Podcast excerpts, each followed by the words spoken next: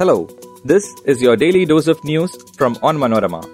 I am your host Ajish Jimmy George, and these are the major news stories of the day. 8 dead, 200 injured in Sri Lanka violence. Houses of politicians torched.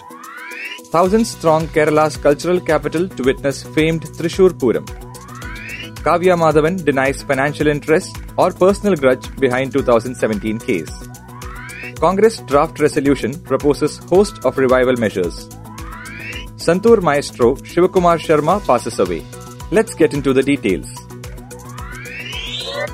At least eight people, including a member of parliament, were killed in Sri Lanka, with over 200 others injured in the wake of the violence in the island nation, which also led to a number of houses belonging to resigned Prime Minister Mahinda Rajapaksa and other politicians being torched. On Monday night, anti government protesters surrounded the Prime Minister's official residence in Colombo, Temple Trees, and tried to enter it. Later, they burnt vehicles parked outside the house. Additional military personnel were called in to protect Mahinda Rajapaksa and police fired tear gas and water cannons on the agitating protesters. At midnight, the military had to fire shots in the air to disperse the violent mob. An island wide curfew has been extended to Wednesday morning as authorities seek to quell the violence. Kerala's cultural capital is resonating with fervour and excitement while hosting the famed Thrissur Puram in its complete splendour and glory on Tuesday after a two year long hiatus.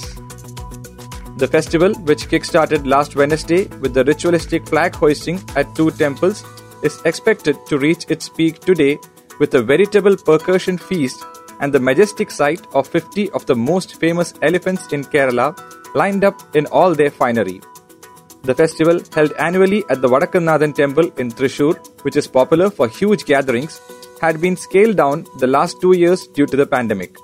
In 2020, only the rituals were held as part of the Puram.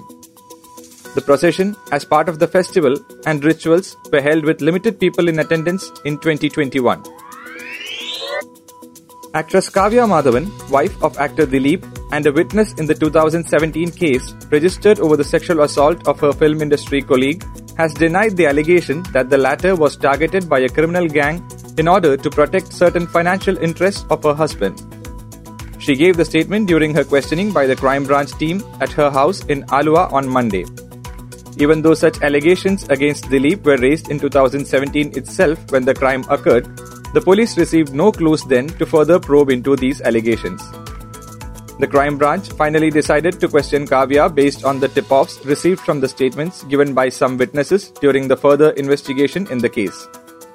The probe team reportedly brought to her attention certain contradictory aspects in her statement.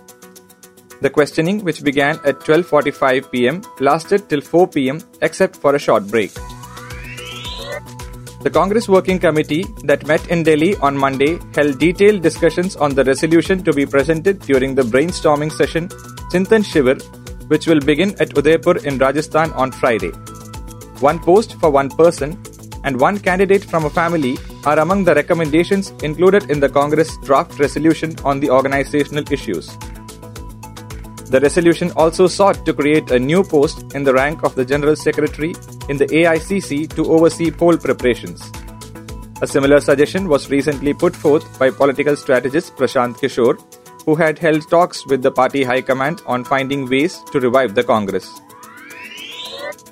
Santur maestro and music composer Pandit Shivakumar Sharma passed away after a cardiac arrest at the age of 84 in Mumbai on Tuesday. He had been suffering from kidney related ailments for the last six months and was on dialysis.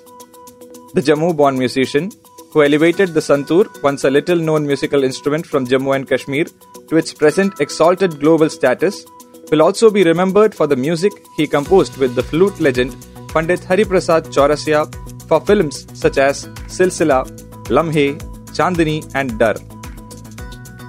He is survived by wife Manorama and two sons, one of whom, Rahul Sharma, is also an accomplished Santur player. Now, let's check out the COVID numbers.